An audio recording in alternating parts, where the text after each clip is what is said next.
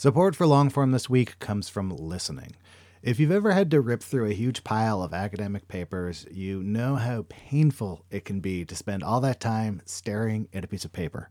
Listening makes it really simple to convert anything you have to read into spoken words that you can enjoy on the go. Uses AI to generate realistic voices that sound like actual human beings. Plus, it comes with a powerful set of tools that allows you to do stuff like skip over non essential text, but also take notes with one click. Your life just got a lot easier. Normally, you'd get a two week free trial, but listeners of Longform get a whole month free. Go to listening.com slash longform or use code longform at checkout. Your body is unique. So, why would you settle for a weight loss plan that's one size fits all? Noom is the weight management program that takes into account your biology to build a custom plan just for you.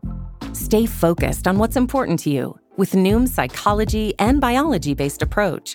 Sign up for your trial today at Noom.com and check out Noom's first ever cookbook, The Noom Kitchen, for 100 healthy and delicious recipes to promote better living.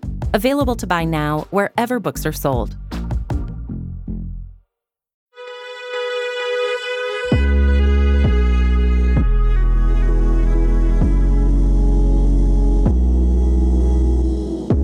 Hello, and welcome to the Longform Podcast. I'm Aaron Lammer, here with my co-host Max Linsky and my co-host slash guest Evan Ratliff. That's right, it's another meta episode of the Longform Podcast in which hosts interview each other.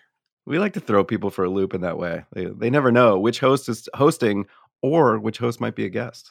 I can't think of any other times where the show has been even a little bit meta it's interesting because we actually have a kind of an abundance of episodes right now. You'd think this would be happening when we were really desperate that we would just suggest interviewing each other. But actually, I chose Evan out of many episodes we could have released this week. And uh, it was a great decision because I got to listen to his new podcast, Persona, available in podcast apps everywhere. We are about to talk about it in this interview mild, mild spoiler alert. I give it like, what would you give it? Like a four out of 10 on the spoiler scale, Evan? Yeah, I think so. That sounds about right. A little bit of spoiler. Okay. Well, so if you want to listen before the interview, go for it. If not, you'll probably be fine. There was a good reason to put it out this week, though, which is that episode eight of Persona came out on Monday. And uh, episode eight, I'll just say, I have no bias on this at all. Fucking great podcast episode. We've got the executive producer of the podcast in here, also Max Linsky. uh, we produce this show with our friends at Vox, thanks to them. And now here's Aaron interviewing Evan.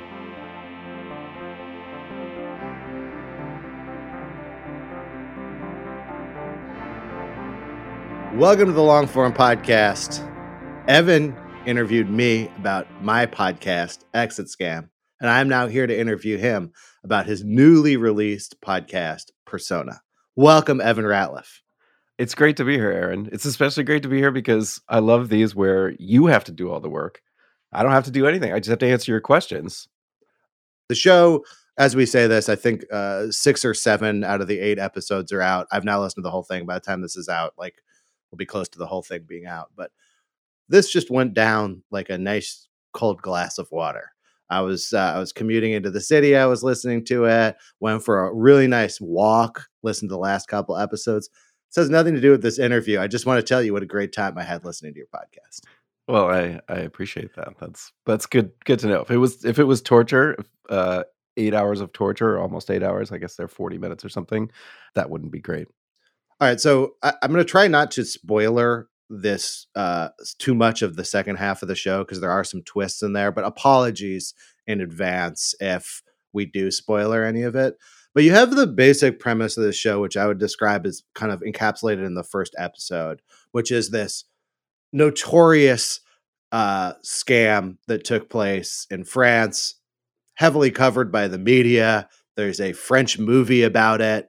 And kind of my impression when I started listening to the show was oh, Persona is a show about this scam and the guy behind it, which is true, but there are several other layers uh, that come into play beyond that initial scam as the show goes on.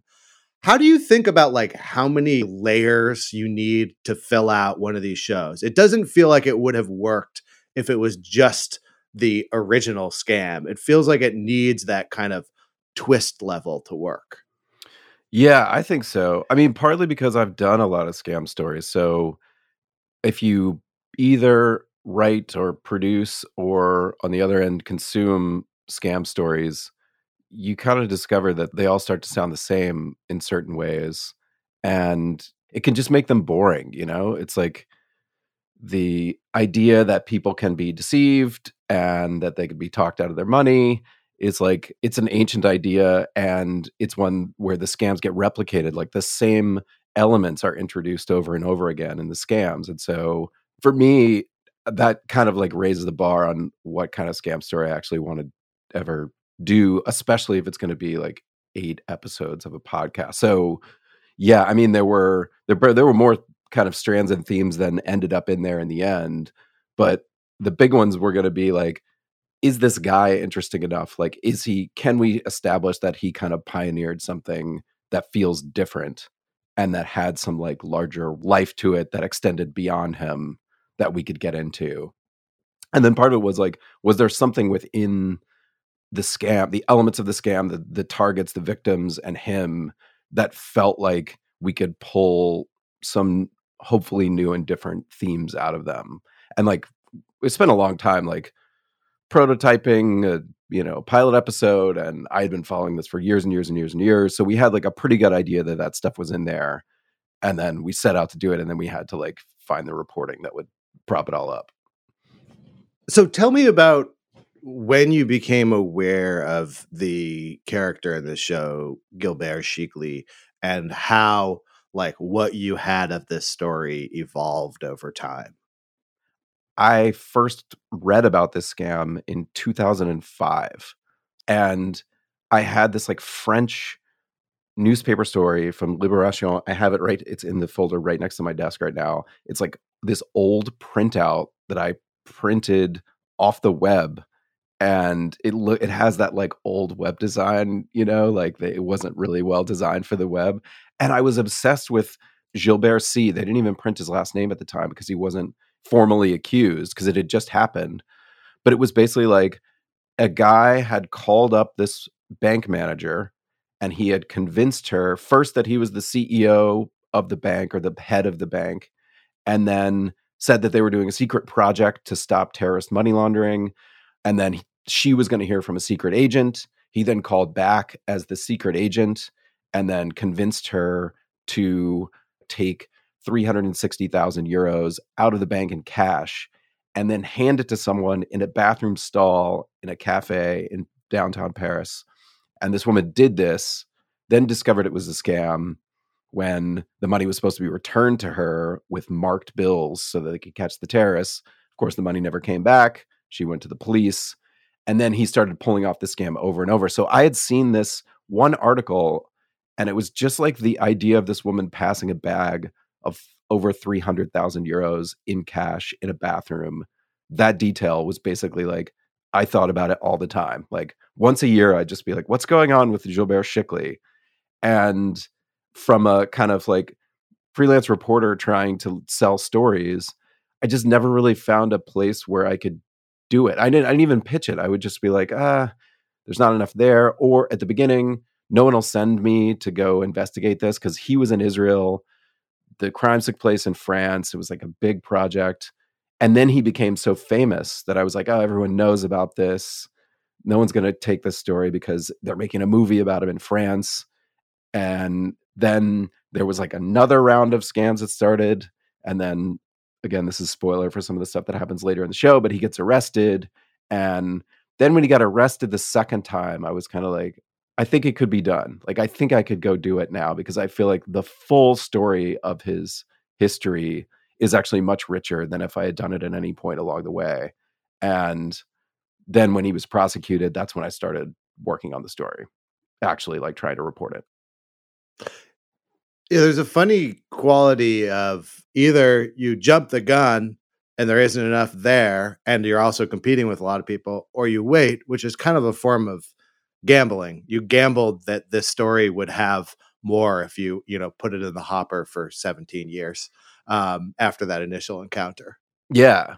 Yeah. And I, I, I never want to take something on unless I feel like I can really get into it and find out something new that other people haven't found out, or, or at least get to people that haven't talked or come with a new approach. Like the worst thing for me is to be doing a story where it's appearing a bunch of other places and it's just different versions of the mm-hmm. same thing with mostly the same people talking. And you're right. I mean, these days, especially if you do like international crime, scams, organized crime, and for my book, I've had, I don't know, 10 different documentary filmmaker, director, producer types who were like, I'm working on a thing about Paul Le Roux, which my book was about and I'm working with Netflix. You know, they're all working with Netflix, and I don't think Netflix even knows that they're all out there saying like maybe they did one thing that they were associated with that appeared on Netflix. It's just like there's like a swarm of people around certain types of stories, and I mean, most of the time I'll just walk away if I encounter that when I start reporting because I just don't want to deal with like people who are there potentially paying sources you know, also they're telling them they're going to be famous, they're telling them to be on TV. Like it's a terrible situation. But then there are also these ones that just kind of slip under the radar because everyone already thinks that they've been done. And Chikli was a good example of that because there was a French movie about him.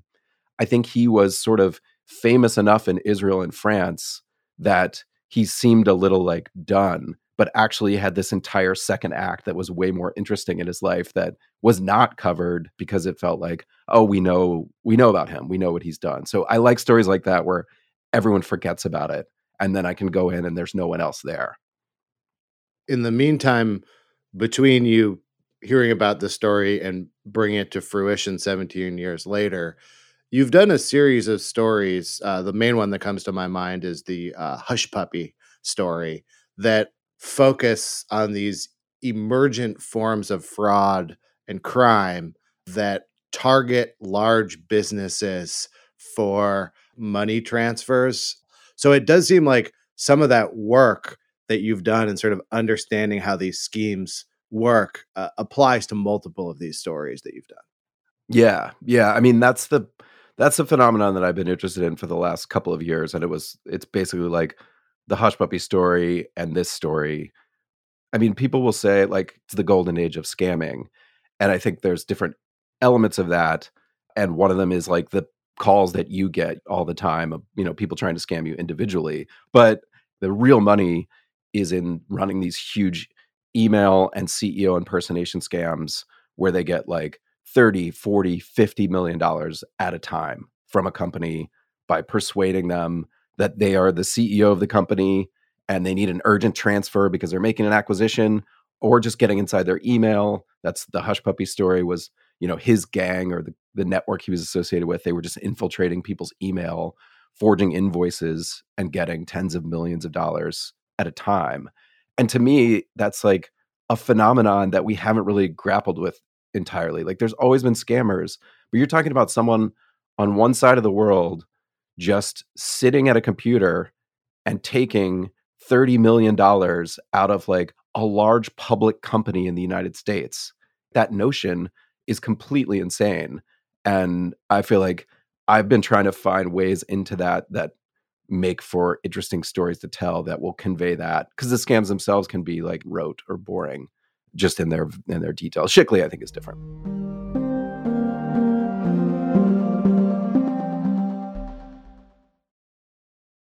Support for Longform this week comes from listening.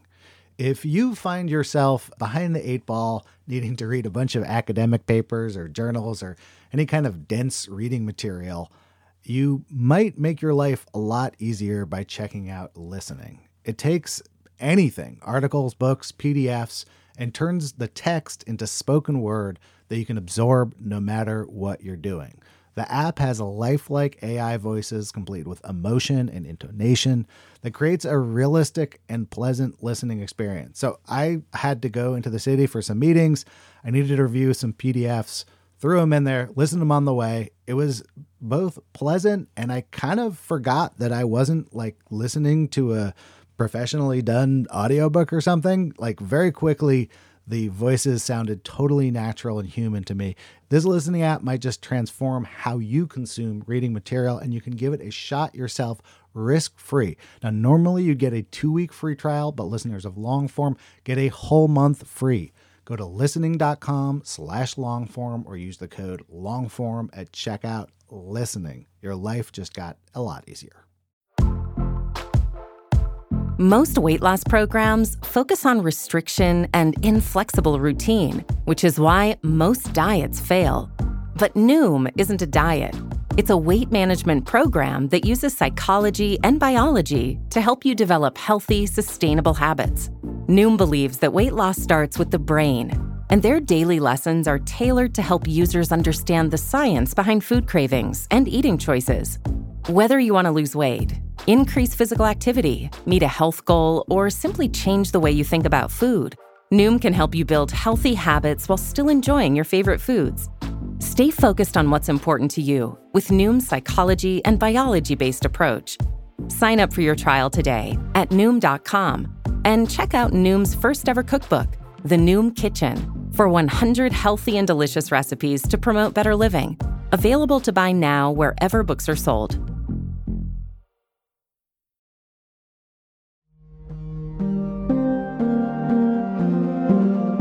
When you started on Chikli, it seems like it wasn't particularly well known who his co-conspirators were. There was co-conspirators for the first wave of crimes, uh, one of whom I believe went to prison, and then uh, well, I won't spoiler alert what happened to him, but you find out what happened to him in in, in the show.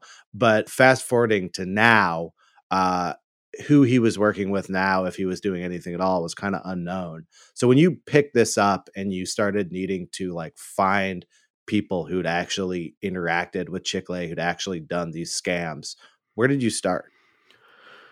Well, we started where where I usually start, which is like with the court documents. So the French court documents are generally less extensive than what you would find in the states. And so you can't get all of the filings the way you would get here, but you can get a pretty extensive, at least summary of sort of what all the evidence was in the case. And then, you know, we start trying to find those people. Oftentimes, you're going through the lawyers for those people and trying to figure out where they are. Are they in prison? Are they out of prison? And then we we got really, really lucky in one way. I mean, on, on, the one hand, like we got lucky. On the other hand, it was just good reporting on on the part of this reporter Chris Knapp, who we were working with in Paris. He was a producer on the show, and he was doing a lot of stuff from Paris. And someone gave him the police file on the case. When I say full police file, I mean twenty five thousand pages of every piece of evidence that the police obtained in trying to track this particular case. The funny thing is, we don't even talk about it in the show that much, but like we got it for his earlier one too, the earlier scam. So there's two sets of scams. There's a 2005 one and a 2015 one, and that one's even bigger. It's like 30,000 pages or something. And this was like reporting gold mine. It like it's if you listen to the show, it's like a character in the show. You know, it's like so crucial to how we both find the people because they're all in there but also how we fill in all the gaps that normally you can't fill in because you only know what the police present through the prosecutors in court, which is like their best version of what they have.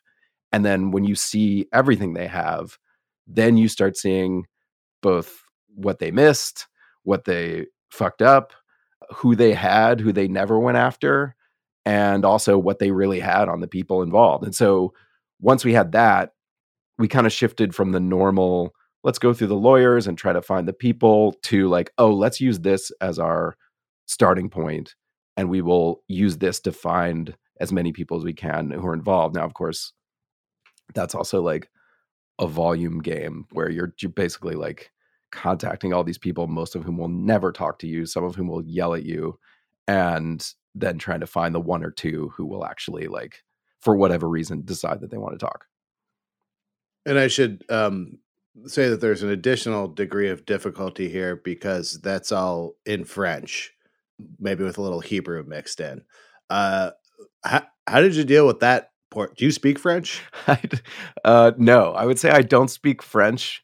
I can speak a little French, but I'm terrified to speak French. I took French in like junior high and high school, six years of French, but sadly, only certain elements were retained. So I can read it because you uh, like you just have a lot more time to just sit with it. So I can read things and get the very basic gist.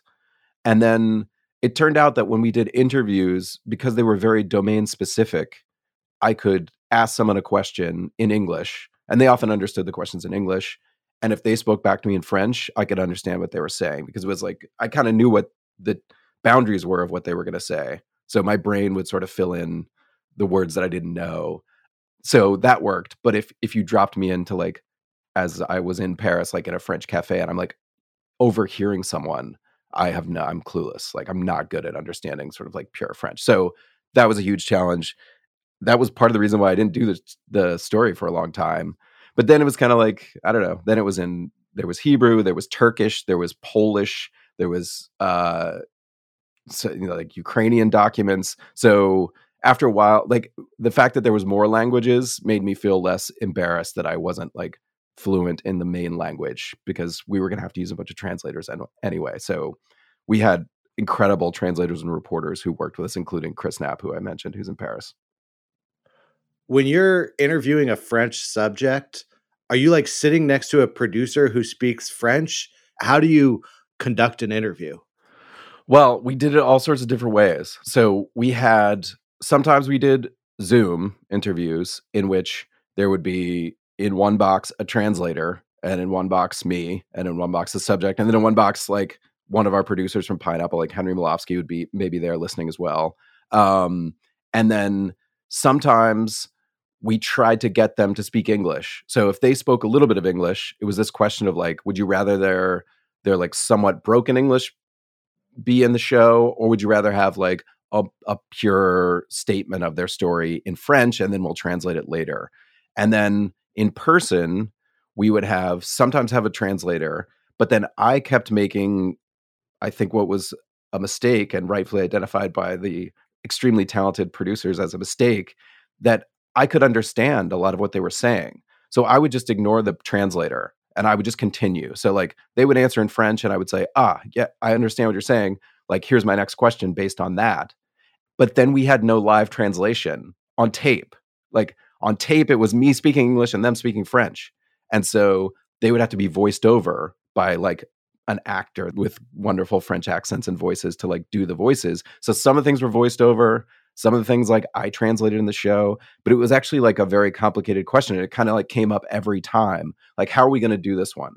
And eventually like the producer said to me like can you just let the translator translate even if you understand like please we understand that you are proud that you know a little bit of French, but like, could you please just like let the translator translate it so that we will have that for the tape? And even after they told me, I still sometimes I wouldn't do it. Like I was so I was so into the fact that I could understand French that I I was like not doing the, the best thing for the show. But the shorter answer is like we tried all sorts of things and you can hear them in the show. Like it's done different ways with different people, depending how long they're in there.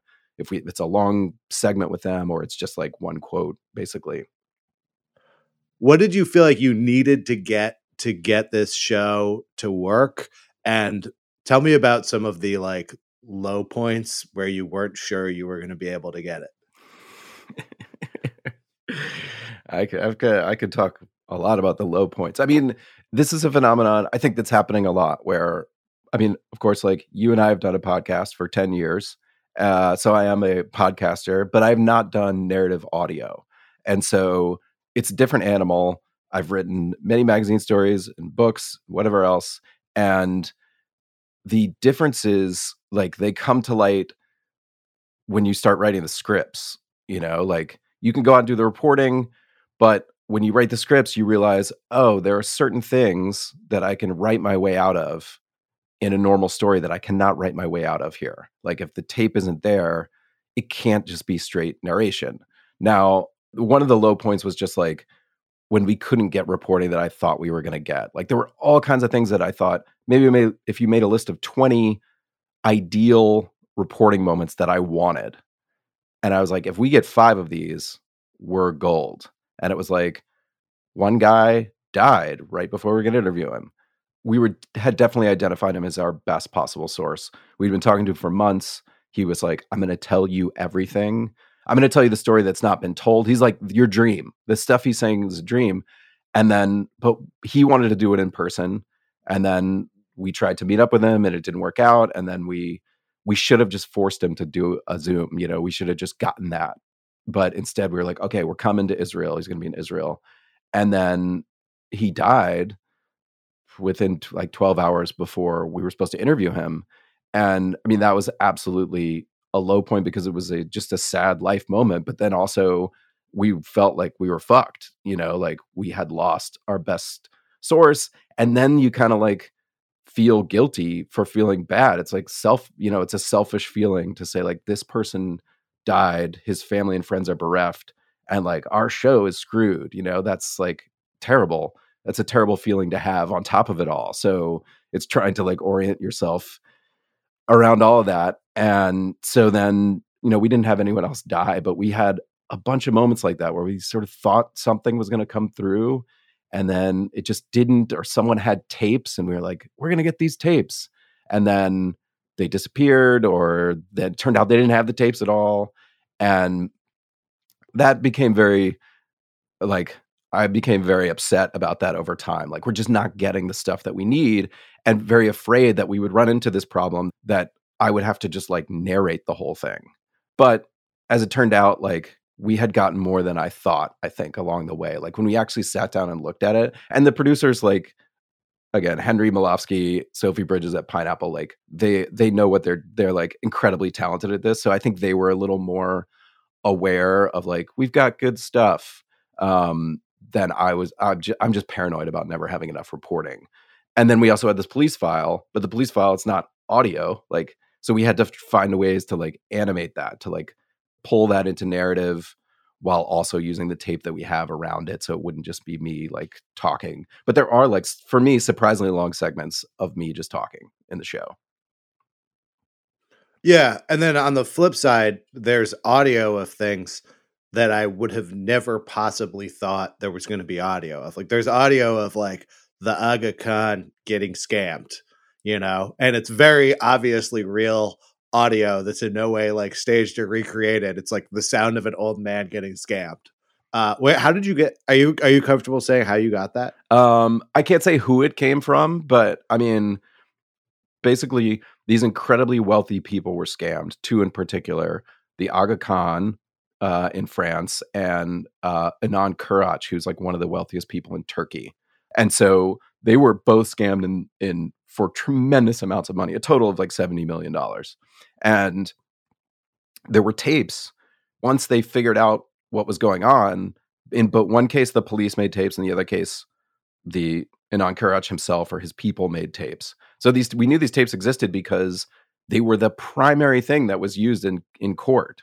So they were played out loud in court, but no one was allowed to record anything in court. So we knew a lot of people had copies of these tapes. So it was basically a many months process of mostly Chris, our reporter in Paris, like trying to figure out who to ask. When we went to Paris, we would ask everybody, you know, like, do you have the tapes? Like, hey, what about the tapes? You know, turn off the recorder and be like, one more thing. What about the tapes? And they were like, oh, I think this person has the tapes, or oh, I think they're in my storage facility. And it was just like endless uh, grasping at this thing that we knew like that would make the show. Like if we had those tapes, that would make the show. And then like we got them, and it was, I mean, it was pretty great for as a reporting moment. That and like the police file uh, were some of the best reporting moments I've had in my career. I would say.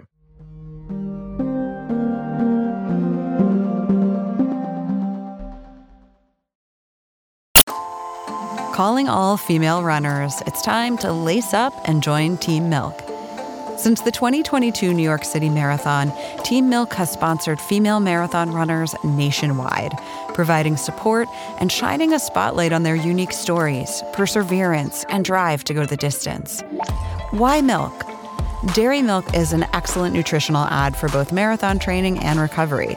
Milk contains 13 essential nutrients, including high quality protein, making it a crucial component of a training diet. Plus, it's one of the best beverages for hydration, even better than water. The same electrolytes that are added to many of your favorite sports drinks are found naturally in milk. And in 2024, Team Milk is taking the next step to empower female runners by launching the only women's marathon in the US designed for and by women. Built to be accessible, empowering, and community building, the inaugural Every Woman's Marathon will take place in Savannah, Georgia on November 16, 2024. You can learn more and register for the marathon at everywomansmarathon.com.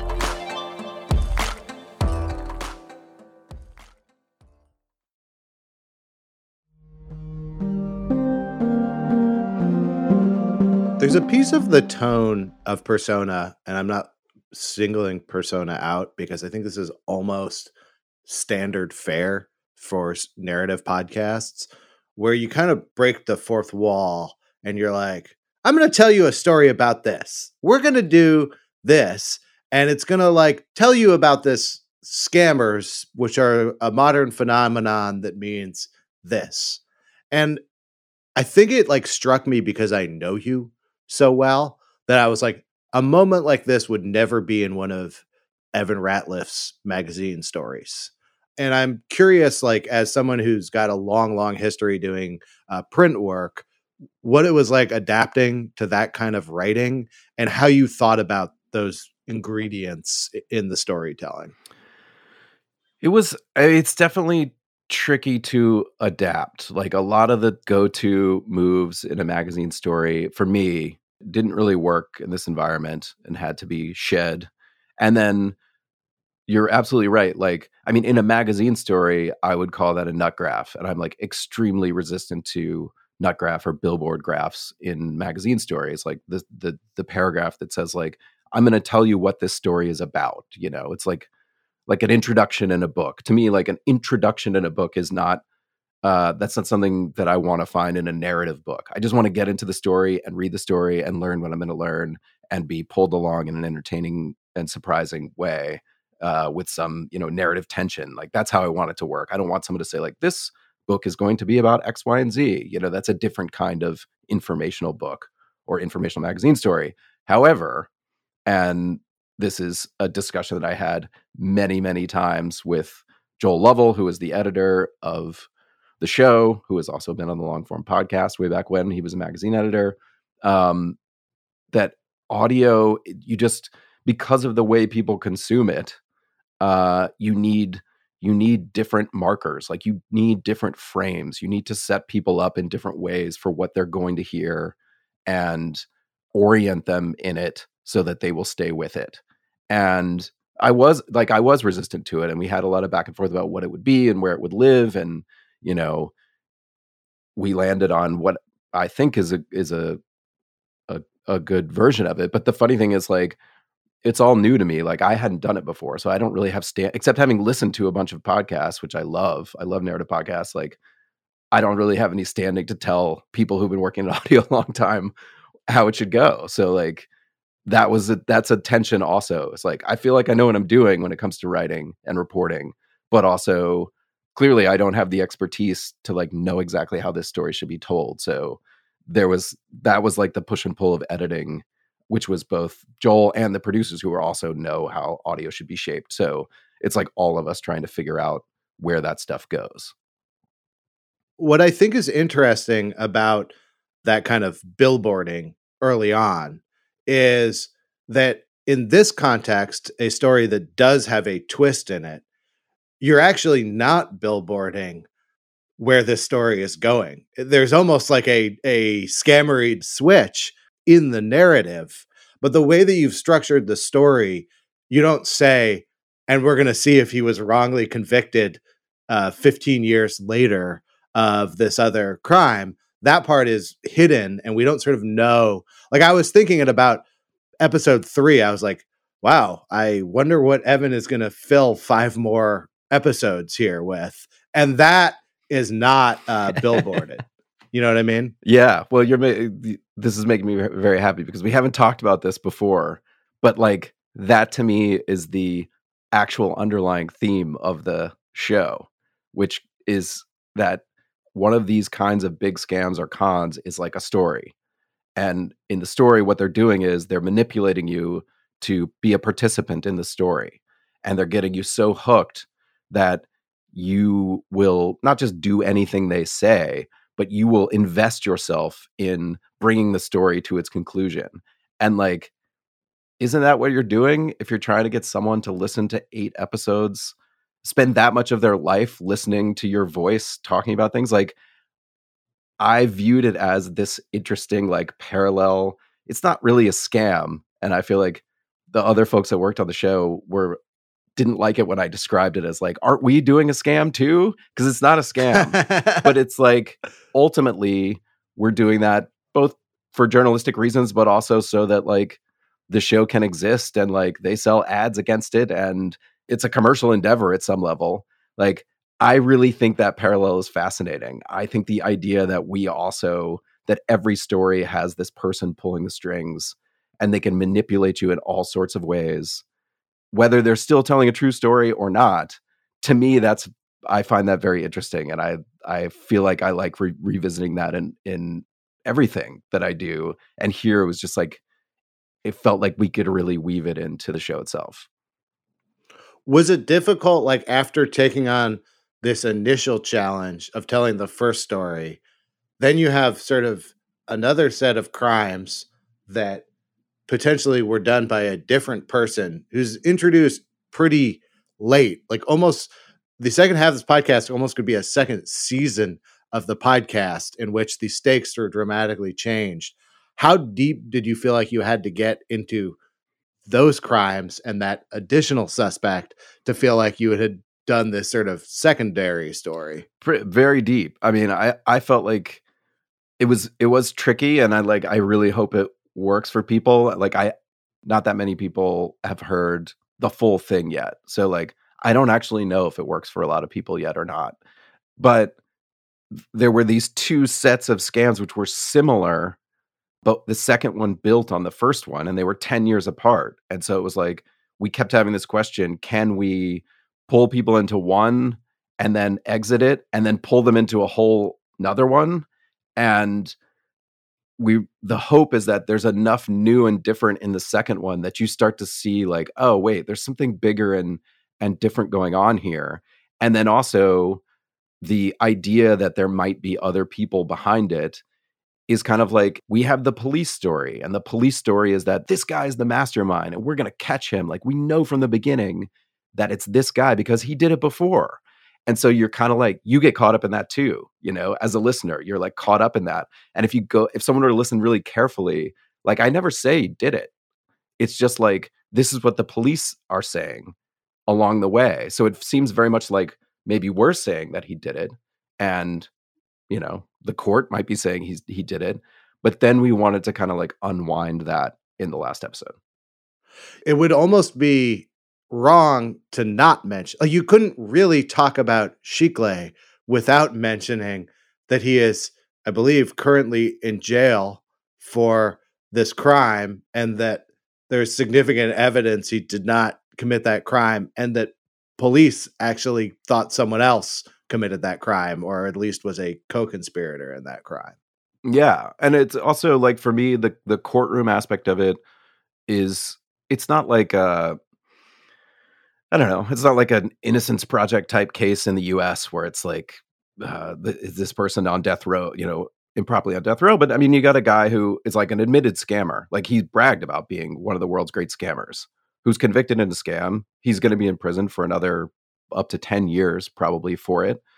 But like, if you look at the evidence, it's not even a question of like there being like clearly exonerating evidence for him. It's like, is there enough evidence to convict this person? Or was this person convicted on the reputation that he himself created about himself? So he basically built himself up as a genius and trapped himself in that persona. That's why this that's why it's called that's why the whole thing's called persona. And then they used it against him, you know? And so are there ways to take a normal like courtroom type drama and kind of change it and make it feel different to people and and find some themes in there that are not the themes that you encounter in in every story. So that was kind of what we hoped we found with him was like, oh, actually, the closer you look at this, the stranger and more complicated it actually gets. So now having one of these under your belt, what do you feel like works in this format that was surprising or like, oh wow, that that really came together? And what of the stuff, you know, from your experience of doing many, many other print stories, do you feel like doesn't work in a story like this? There's lots of things like in a normal magazine story, you just like quote someone you know? You could quote someone just a single quote two sentences. You introduce them in the middle you say blah blah blah says this person an expert on this from this university and then and then they're gone. But you just like that just doesn't work. Like everybody has to be a character that you like pull on stage and you try to find ways to like lodge them in the memory of the listener and that's something that like the producers and Joel the editor like they would just remind me over and over is like you got to find ways and the people who are amazing at this who have done lots of of the best narrative audio like a Brian Reed or Dan Taberski or you know Zoe Chase or people like that like they know uh, it seems like instinctively now probably how to do this how to like lodge someone in the listener's memory because especially over 8 episodes you're just like who's that person again like and uh, they're not going to remember the names and they can't look back so when it happens naturally, you're like, oh, that's the thing. That's the thing I should have been doing with everyone. Like I had this one, my favorite moment, it's not a reporting moment, but like my favorite moment like that in the whole show is like this guy, this Israeli guy, it's he's a lawyer for Gilbert Chikli, and he says, um, you know, Gilbert, he just he's like a cat, like he has seven lives. And I was like, what you say you say seven? Like we say nine. And he was like, no we say seven here and i just like just try to make conversation i just said oh yeah that makes more sense which do- doesn't like nothing makes seven nine doesn't make sense it's just an expression and that was like i was so excited to put that in the show but there were what i didn't do because part of it is like performance you know like it's not intentional performance but sitting down with the mics on and just having like some chit chat like fun chit chat where you like ease into the interview. You don't just start asking questions. And I would do that in a in a reported interview, but it wouldn't we wouldn't tape it, you know. And like trying to get that so that you get a few things that give someone like just a little bit of human human flavor for people to like actually consume and like hold on to. Like people do that naturally all the time. All the time you meet someone and you have like a funny little like moment with them. But trying to be like, okay, like docket, meet, have funny moment, get into actual interview.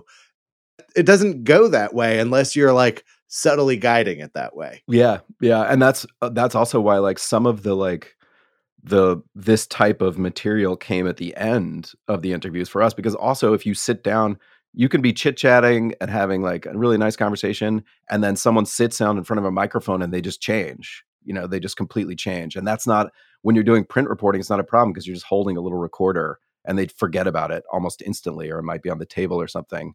And so, but it's when they sit in front of a microphone, a lot of people take on a certain stiffness and formality that then it takes longer to work through. So, I mean, this is all stuff that like I hope no audio producers are listening. They're like, eyes are like rolling into the back of their heads with like yes thank you for illuminating this topic but i think it is like it's useful to talk about because there are a lot of people who have not been doing audio who for i think for reasons of like buzz and money uh, are getting into narrative podcasting now. Like a lot of magazine type reporters and narrative reporters are doing this stuff because it's kind of like where the action is and it's not as easy as just like dropping in and like sitting in front of a microphone and reciting your reporting you know? It's like it's very, very it's actually very very hard. So as you go forward how would you evaluate like what a good story to do as a podcast mini series is versus a print story versus just some story like wh- what would you be looking for uh, if if you were going to do another one of these I think, well, first I'll say, fortunately, like someone else will always decide. Like you got to pitch it to someone, and they have to say. So they'll they'll hopefully ask you all the questions that you need to have answered. But like the number one thing is, you know, can you get any of these people on tape? Like that would be the first thing I would ask. Or is there some sort of like existing audio that you're going to take advantage of and make the the center of it? So it can be the greatest story in the world, but like if you can't get people on tape, obviously it's not going to work for audio. But then I think the the next question is like a lot of these shows, including mine, like eight episodes is that's a like seems to be like an industry approach to a lot of these kind of shows. I mean, which is funny because I feel like some of the very, very best, like S Town is the very, very best of this stuff. And it, I think it was only six, you know? So, like, I don't know why it has to be eight, but for commercial reasons, perhaps eight. And for something to go over eight, 30, 40 minute, even up to an hour episodes, like, it's a lot. Each one of the scripts is like 8,000 words, you know? That's a long magazine story so you've got eight 8,000 word magazine stories. Like the kind of story that you need to sustain over that for me is quite hard to find. Like it's like finding a book because you know the shows that don't have that and you and you're in episode, you know, 5 and it's kind of like now we're going to talk about to totally different people about a different story and then it just, you know, they're just not enough. Like you can tell they're just filling in and so that's the thing I'd mo- be most paranoid about is like finding a story that sustains that much narrative, that much surprise in it that even by episode eight, people will be like, I really want to find out what happens.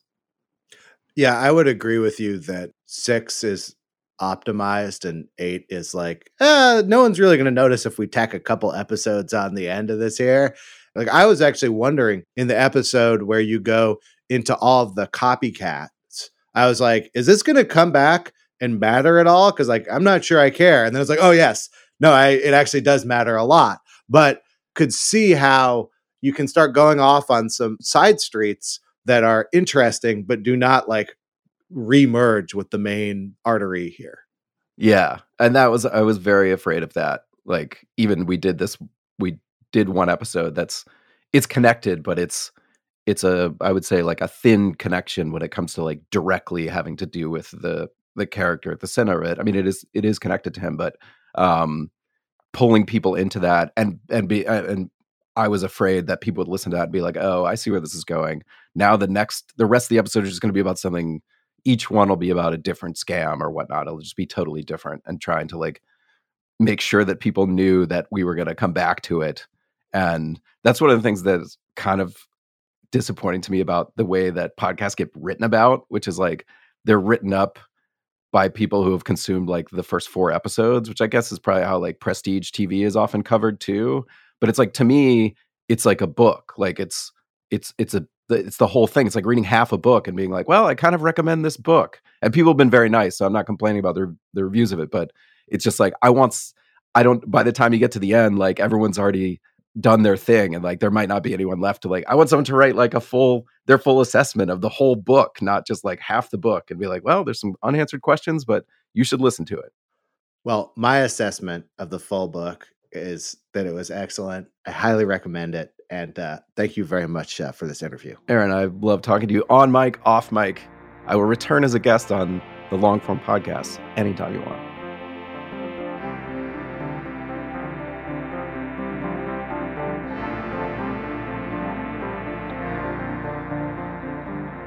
Hey, that was the Longform Podcast. Thanks very much for listening. Thanks to my guest and co host, Evan Ratliff. Thanks to my other co host, executive producer of the podcast discussed, Max Linsky. Thanks to Jackie Sajiko, who edited this episode. Thanks to our intern, Susan Peterson. Thanks to everyone over at Vox. We'll be back next week.